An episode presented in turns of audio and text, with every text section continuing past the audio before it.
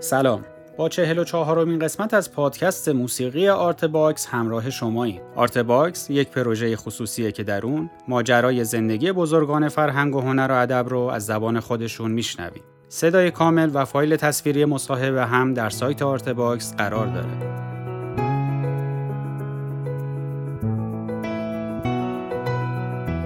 این پادکست قسمت اول از صحبت‌های داریوش طلاییه که درباره زندگی نامه و تحصیلاتش با ما صحبت می‌کنه.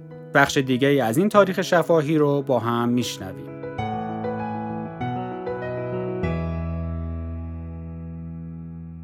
من در 26 بهمن 1331 در شهر دماوند به دنیا آمدم.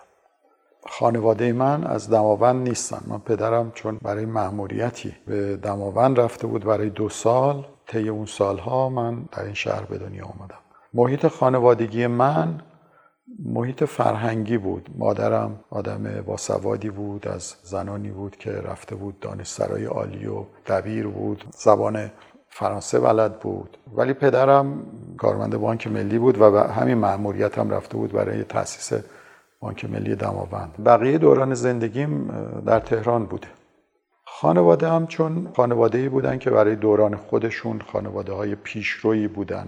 مانع من نشدن در موسیقی بلکه مشوق من هم بودن. و تو خونه ما همیشه موسیقی به این صورت بوده که یعنی مادرم که خودش از زمان نوجوانیش و خانوادهشون گرامافون داشتن مثلا تصانیف قمر رو اینا رو میشنیده. پدرم ویولون می‌زده علاقمند به ویولون بوده. و این موجب شد که من کششی که از بچگی به موسیقی داشتم این رو تشویقش کردن این اتفاقی که شاید در خیلی خانواده ها نمی افتاده اون زمان. و من جزو خاطراتی که دارم از بچگی اینه که من خیلی به مسائل فیزیک و ریاضی و اینا هم علاقمند بودم. یه چیزایی می ساختم که صدا بده یه سازای خودم اختراع می کردم تا اینکه منجر میشه به آگهی هنرستان ملی. برای ثبت نام که مطرح میشه در خانواده و علاقمند میشم. برم به هنرستان موسیقی. از کلاس پنجم ابتدایی میرم هنرستان موسیقی ملی. خوب یادمه که روزی که رفتیم یعنی خاطرات خیلی واضحیه. با پدرم رفتیم اونجا برای اسم نویسی. سال اولی بود که آقای حسین دهلوی رئیس هنرستان شده بودن و آقای روح الله خالقی که رئیس هنرستان بودن برای عمل جراحی اروپا رفته بودن. و یادمه که من بعد از چند سال که هنرستان اومدم ایشون متاسفانه فوت کردن و این یکی از خاطرات خوب نه چندان خوبه زمان همون ورود به هنرستان موسیقی ولی خب هنرستان موسیقی با جناب دهلوی شروع شد.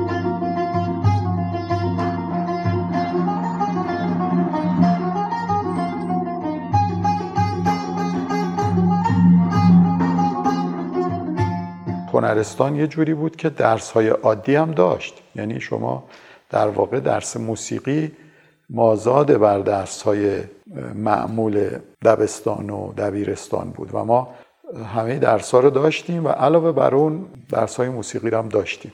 بعد از کلاس دهم متوسطه بود که اون زمان دوازده کلاس بود دیگه. اون سه سال آخر تخصصی می‌شد. من ساز تخصصی ما تار انتخاب کردم به پیشنهاد آقای دهلوی. و پدرم. ولی خب ما در هنرستان سازهای دیگه هم کار می‌کردیم. هر دو برنامه موسیقی کلاسیک و ایرانی رو داشتیم.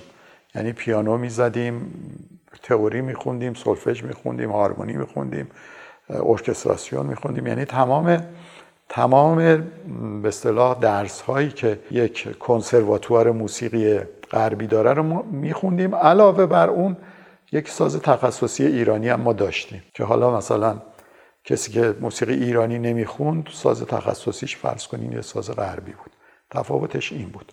خیلی جالب بود. هنرستان بهترین استادای موسیقی در هنرستان بودن. علی اکبر خان شهنازی اونجا تار درس می‌داد. آقای پایور اونجا سنتور درس می‌داد. رحمت الله بدی ویلون درس می‌داد. آقای پورتوراب بودن. تئوری و هارمونی. آقای منصوری بودن. استادای پیانومون خانم مارتیروسیان و هاکوپیان بودن و استاد ظریف بودن. استاد تارمون در اون دوره.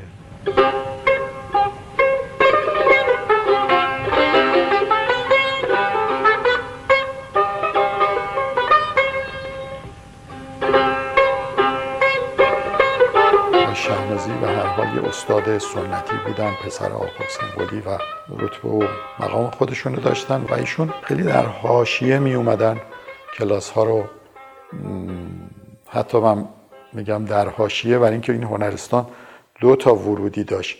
یه ورودیش میومد از پله ها می‌رفت تو دفتر معلمین یه ورودی داشت از این بر پله باریکی بود که می‌رفت به طبقات کلاس بالا. ایشون از اون ورودی میومدن می‌رفتن کلاس بالا. و خیلی با اعتقاد و پشت کار می اومدن کلاس های روز رو درس می‌دادن که کلاس های ما بود. بعد پنج بعد از ظهر به بعد که کلاس تمام می‌شد کلاس ماها که هنرستانی بودیم کلاس شب ایشون شروع می‌شد و دانشجویان مسنتر ایشون می اومدن و ما خب خیلی خاطراتی هم داشتیم. ما مثلا بچه بودیم میشستیم ساز می‌زدیم بعد یه دفعه مثلا کسانی مسن می اومدن و این تداخلی که ایجاد می‌شد بین ما یه تداخل جالبی بود از لحاظ نسلی و سبک ساز زدن. هفته دو بار می‌رفتم من پیش آقای شهنازی حتی بعضی وقتا هفته چهار بار مثلا کلاس شبشون هم می‌رفتم. بعد با من کار می‌کردن. همونطوری که گفتم ضبط صوت هم نداشتیم نمی‌دونستیم این چیزی که می‌زنیم جلسه بعد به کجا میره. یعنی می‌رفتیم سعی می‌کردیم تو راه خونه یادمون نره تکرارش کنیم بعد بیایم ببینیم بقیه داستان چیه. بعضی استادامون خب جوون بودن مثلا استاد ظریف خیلی جوون بودن ایشون فکر می‌کنم مثلا شاید اون موقع 22 سالشون بود. سالهای بعد سال نهم و اینا که رسیدیم آقای فخردینی هم به ما یه درس تئوری موسیقی ایرانی می‌دادن که من یادم در اونجا بود که اولین بار من صحبت عبدالقادر مراقی رو شنیدم و ایشون صحبت از اتانین و این وزنهای قدیم و از این صحبت ها کردن که خود همینم. می‌دونین آدم اون دوران یه استادایی یه چیزای خیلی کوچیکی رو آدم تاثیر می‌ذاره آدم کشیده میشه به طرف یک مسئله مثلا من فکر می‌کنم همین خودش یک جرقی بود که من از همون موقع علاقمند شدم برام ببینم این داستان ها و رسالاتی که در قدیم راجع به موسیقی ایرانی بوده چی بوده.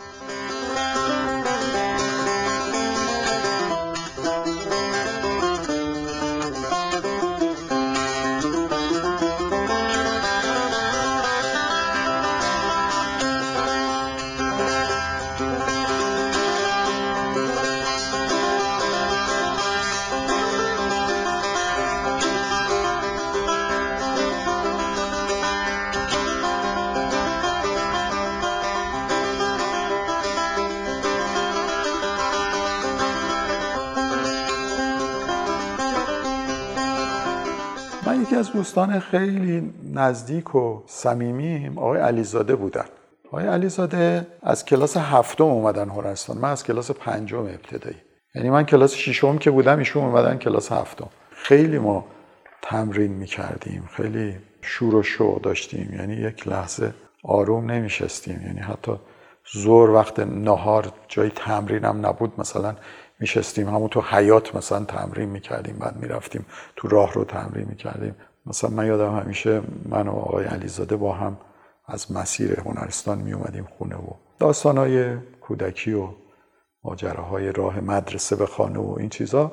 و ما با ایشون خیلی این مسیر موسیقی ایرانی رو طی کردیم تا به امروز بعد از هنرستان دانشگاه رفتیم مرکز حفظ و اشاعه رفتیم. غیر از علیزاده خب علیزاده هم سازمون مشترک بود ایشون هم تار می‌زد. ولی خب مثلا آقای علی رهبری بودن که چند سال بالاتر از ما بودن. آقای اسماعیل واسقی بودن اسماعیل تهرانی بودن آقای روشن روان بودن. آقای دولت شاهی بودن که خیلی خوب بودن. ایشون هم چند سال بالاتر از ما سال بالایی بودن.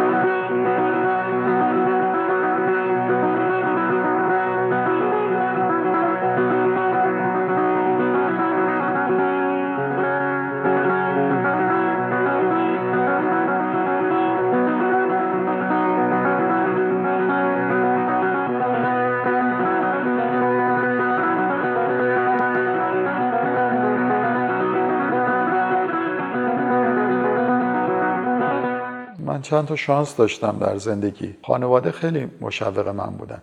اولا من خیلی زود تاری یحیا داشتم.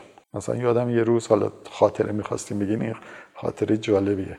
شاید مثلا من سال دوم هنرستان بودم مثلا اون تمرین های کتاب هنرستان می‌زدم مثلا تار بلد نبودم بزنم. بعد یه دفعه با برادرم برادرم که 6 سال از من بزرگتره همینجوری دراز کشیده بودیم بعد از ظهر تابستون بود.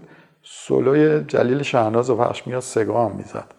بعد برادرم گفت داریوش تو نمی‌تونی اینطوری تار بزنی؟ گفتم چرا؟ این تارش خوبه. گفت مگه چیه تارش؟ گفتم تار یحیاس این گفت خب من یه تار یحیا برات می‌خرم.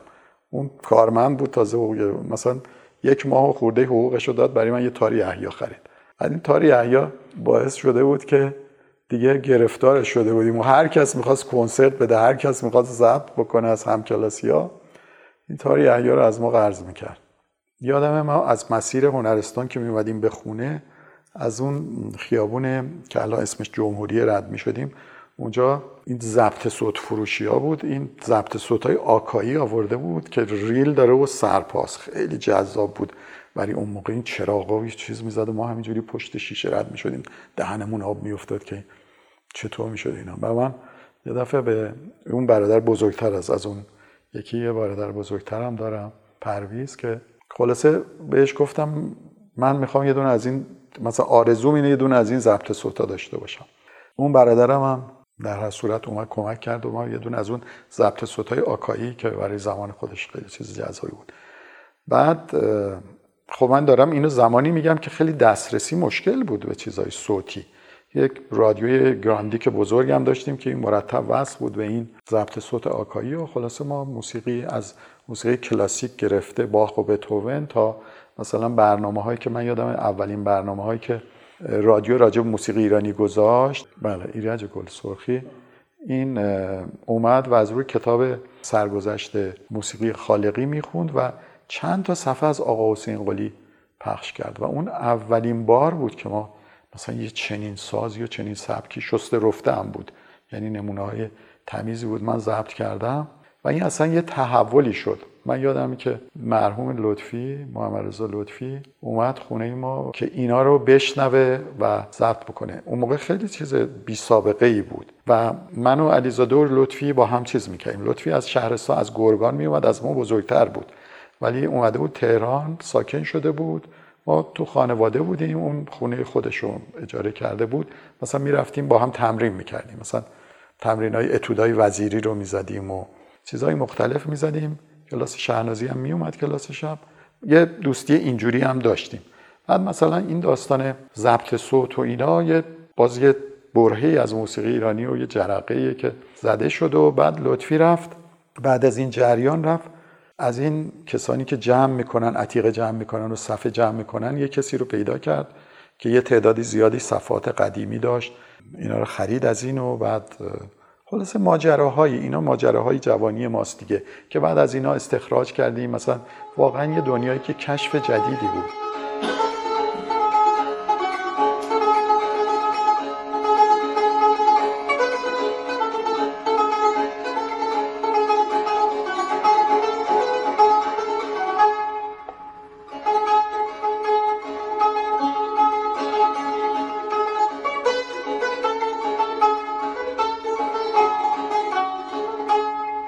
فاصله بعد از اینکه هنرستان تموم شد وارد دانشگاه شدیم. سال 50 بود 1350 دانشجوی خوبی هم بودم هنرستان. یعنی مثلا من وقتی فارغ و تحصیل شدم یادم با آقای علیزاده صحبت می‌کردیم. مثلا رفتیم دانشگاه اینا. فکر می‌کردیم که دیگه هیچی نداره تار که ما بلد نباشیم. هر چی بوده ما زدیم. قطعات وزیری رو که زدیم ردیف نوتیه که نوت موسا معروفی رو که زدیم ردیف شهنازی خودش و عالیش و ردیف پدرش و همه اینا رو زدیم. ولی ما وارد دانشگاه که شدیم یه فصل جدیدی شروع شد.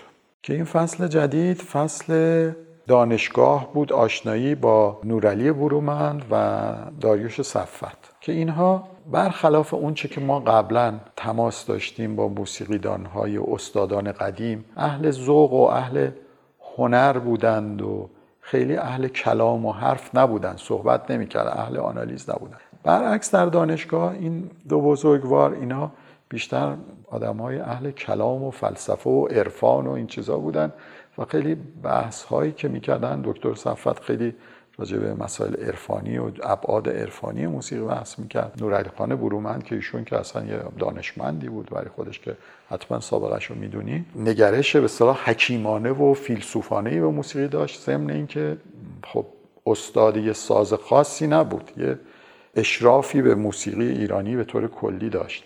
یکی دکتر مسعودی هم اومده بودن از خارج و اولین کسی بودن که اصلا موضوع اتنوموزیکولوژی رو مطرح کردن. تازگی داشت برا ما و یه بحث ها و یه چالش هایی از اون دیدگاه هم بود.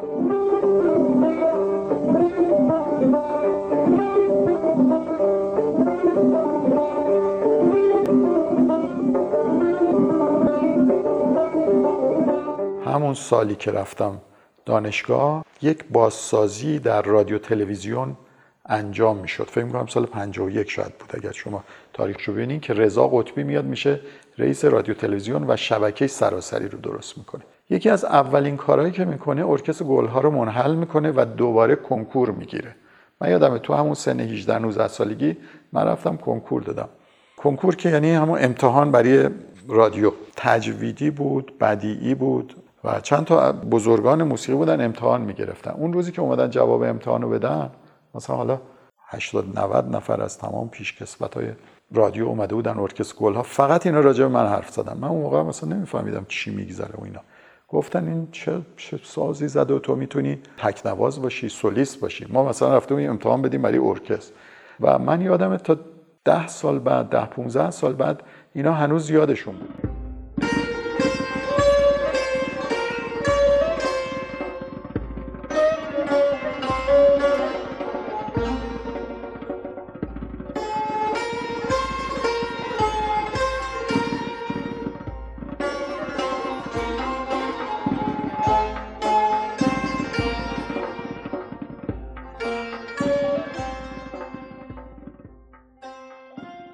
علاوه بر اینکه همزمان همون رادیو تلویزیونی که گفتم رضا قطبی تأسیس کرد مرکز حفظ و اشاعه هم تأسیس شد و از دانشجوهای دانشگاهشون آقای برومند و صفت یک دستچینی کردن که آدمهایی که با استعداد بودن و در اون مرکز که اون مرکز هم رسالتش این بود که یک هنرمندان و موسیقیدانان اینو پرورش بده که اینها چی میگن حافظ و نگاه دارنده موسیقی اصیل ایرانی باشن. به خاطر همین هم اسم این مرکز گذاشتن مرکز حفظ و اشای موسیقی. یک جوری در واقع بر اساس این فکر بود که این حلقه زنجیری که موسیقی ما داشته و اومده در یک دوره از رادیو گسسته شده و تبدیل به یه بیشتر موسیقی های باب روز و پاپ و شیرین نوازی و اینا شده و اون استواری و جدیت خودش رو از دست داده که قبلا بوده. و این مرکز حفظ شاه رسالتش این بود که بیاد این فاصله رو پر بکنه. یعنی بیاد یک چیزی بزنه یک به اصطلاح پلی بزنه به اون استادان قبل از دوره رادیو. به خاطر همین ما با استادانی کار می‌کردیم. یعنی در مرکز برای ما این استادانی می آوردن که مال دوران قبل از رادیو بوده.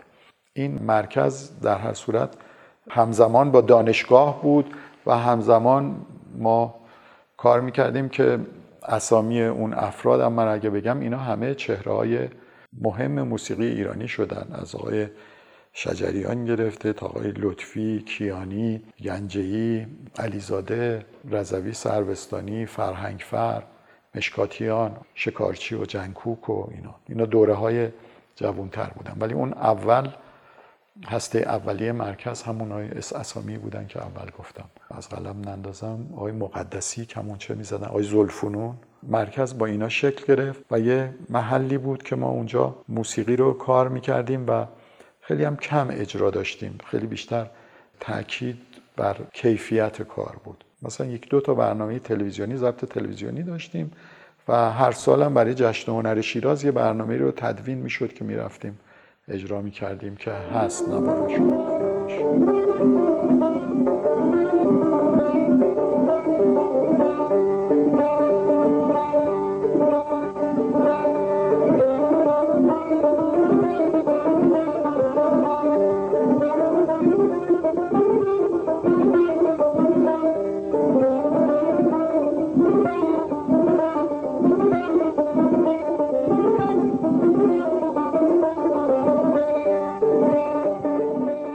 جشن هنر یه سفارش بالای گلستان رو به مورس بجار داد که ما رفتیم به بلژیک و چند ماه اونجا بودیم. من اون سال دوم یا اول دوم دانشگاه بودم. خب این کنتکت با غرب برقرار شد. این هم یک فصل جدیدی بود که موسیقی ایرانی رو اروپایی و غربی بهش توجه نشون بدن و علاقمند باشن بهش.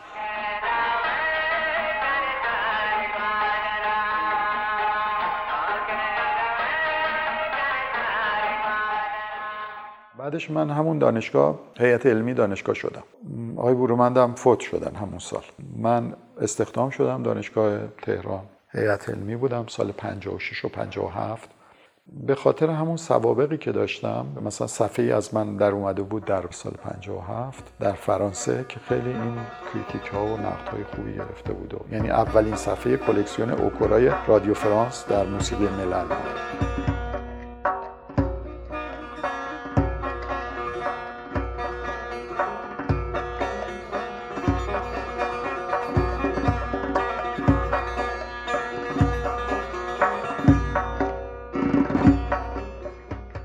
رفتم برای ادامه تحصیل به فرانسه و یه بورسی گرفتم برای ادامه تحصیل اونجا بودم. ولی خب فقط اونجا تحصیل نکردم. من مثلا رفته بودم اونجا برای ادامه تحصیل و دانشگاه هم اسم نوشتم بورسم داشتم. ولی به خاطر اون صفحه که در اومده بود از اون اول با ما مثل استاد برخورد کردن و توی بهترین سالن ها برای ما کنسرت گذاشتن. اولین کنسرت من تو همون اودیتوریوم رادیو فرانسه که بهترین اودیتوریوم بزرگ اونجاست. و در واقع من رفتنم به فرانسه مصادف شد با سه فعالیت موازی.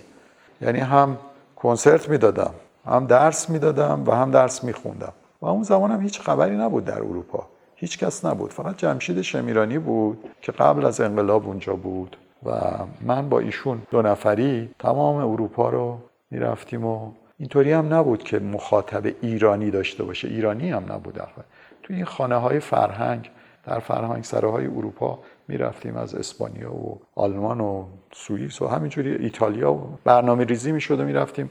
موسیقی ایرانی رو اجرا می‌کردیم و من یادمه. به ما گفتم وقتی ما کنسرت دادیم گفتن اینجا قاعدش اینه که دو تا 45 دقیقه شما باید موسیقی اجرا کنید خب ما فرهنگ اینو نداشتیم که بشینیم مثلا یک ساعت تک نوازی بکنیم. مثلا چنین چیزی سابقه نداشته. ما بزرگترین استادای موسیقی ما مثل جلیل شهناز و عبادی و اینا وقتی ساز تنها می‌زدن تو رادیو پخش می‌شد 12 دقیقه بود. خود کل برنامه 15 دقیقه بود که تا شروع بشه و تموم بشه این 12 دقیقه به شمیرانی گفتیم چیکار بکنیم ما چجوری مثلا بشینیم این همه ساز بزنیم مثلا؟ چی بزنیم این همه مدت؟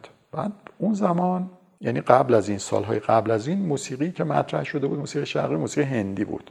بعد از اون که یهودی منوین رو راوی شانکار با هم بیتلا اول با موسیقی هندی و سیتار رو آوردن تو غرب و بعدش هم یهودی منوین که ویولونیست بزرگ موسیقی کلاسیک بود با راوی شانکار که سیتار نواز بود. اینا خیلی شرق و موسیقی شرقی رو به غربیا به این شکل معرفی کرده بود و تنها موسیقی شرقی که اونجا جا افتاده بود و شناخته شده بود و کنسرت داشت همین بود. من به شمیرانی گفتم گفتم اگه هندیا چیکار می‌کنن؟ ما همون کاری می‌کنیم که هندیا می‌کنن. چی؟ ما هم مثل هندیا نشستیم و گفتیم این دستگاه اونا راگا می‌زنن ما هم دستگاه می‌زنیم دیگه. بعد خب غربیا این فرهنگ رو دارن عادت دارن که مثلا بشینن کنسرت گوش بدن. یعنی 45 دقیقه واقعا تمرکز کنن و گوش بدن و سر صدا نکنن. اگرم یعنی اصلا برخوردشون با موسیقی این نیست که من باید هی خوشم بیاد. یعنی ولی ایرونی ها اینطوری نبودن.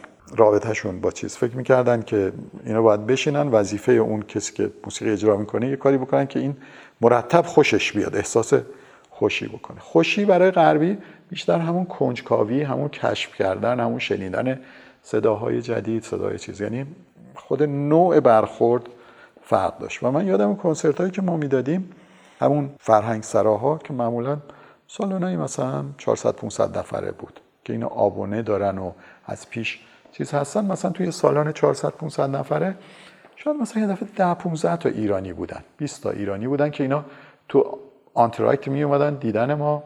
خیلی هم نوستالژیک بودن. اون موقع تازه قبل از چیز بود. بعضی اصلا گریه می‌کردن. همین که صدای چیز اومده بود. یه چیزی که مرتب تو گفته های اینا می اومد این بود که می‌گفتن خارجیه نشسته بود. همینجوری گوش می‌کرد اصلا حرفم نمی‌زد. این براشون اصلا یه پدیده جدیدی بود که یه خارجی اولا بشینه یه موسیقی رو گوش بده تازه آوازم نداشته باشه. چون ایرونیا موسیقی با تا آواز نداشته باشه موسیقی کامل نیست. یه سازی رو گوش بده و حرفم نزنه وسطش. خود همین باعث شد من دیدم این تحولات که رفته رفته ایرانیا فرهنگ تقلید فرهنگ کنسرت رفتن رو کردن و نشستن و گوش دادن.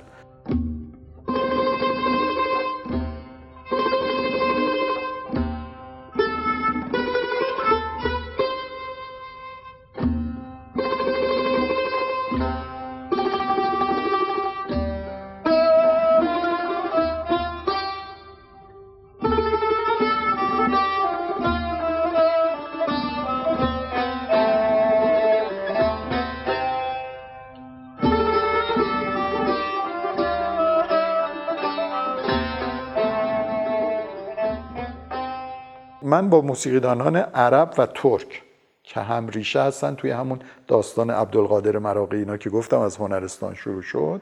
با موسیقیدانای عرب و ترک من کنتکت اجرای موسیقی انجام دارم که مقام های اونا رو بفهمم آین هاشون رو بفهمم فرم هاشون رو بفهمم و باشون برنامه اجرا می‌کردم کار می‌کردم و منجر به یه سری کارها شده و اون کتاب نگرش نو به تئوری موسیقی ایرانی و نوت نویسی تحلیلی و اینا.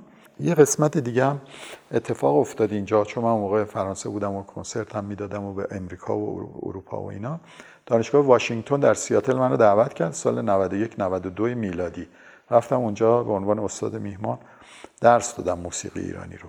و این دورانی بود که خب یه مقدار دوران پختگی هم بود و من راستش یه جور نوستالژی از یه طرف به ایران و یه جور خلا و یه جور این فکری که تمام عمر دنبال من بوده یا اون بیشتر دنبال من بوده تا من دنبال اون که تو باید برای موسیقی ایرانی یه کاری بکنی و اینا من با اینکه خیلی جای زیبایی بود یکی از زیباترین جای دنیا سیاتل. از لحاظ طبیعی از لحاظ زندگی از همه لحاظ. من خیلی نوستالژیک بودم موسیقی ایرانی درس میدم. گفتم من چیکار می‌کنم؟ این موسیقی مال اون سرزمینه اون برای کره زمینه. درست اون برای کره 11 نیم ساعت اختلاف داره. من باید برم این بذری و باید برم تو اون سرزمین چیز بدم. و کتاب نگرشینو رو اونجا داشتم می نوشتم خلاصه من پا شدم اومدم ایران. اومدم ایران و دوباره رفتم همین دانشگاه تهرانی که هم خودم دانشجوش بودم هم یه مدت بر 25 سالگی هیئت علمیش بودم. دوباره شروع کردم همین بذر رو در این سرزمین کاشتم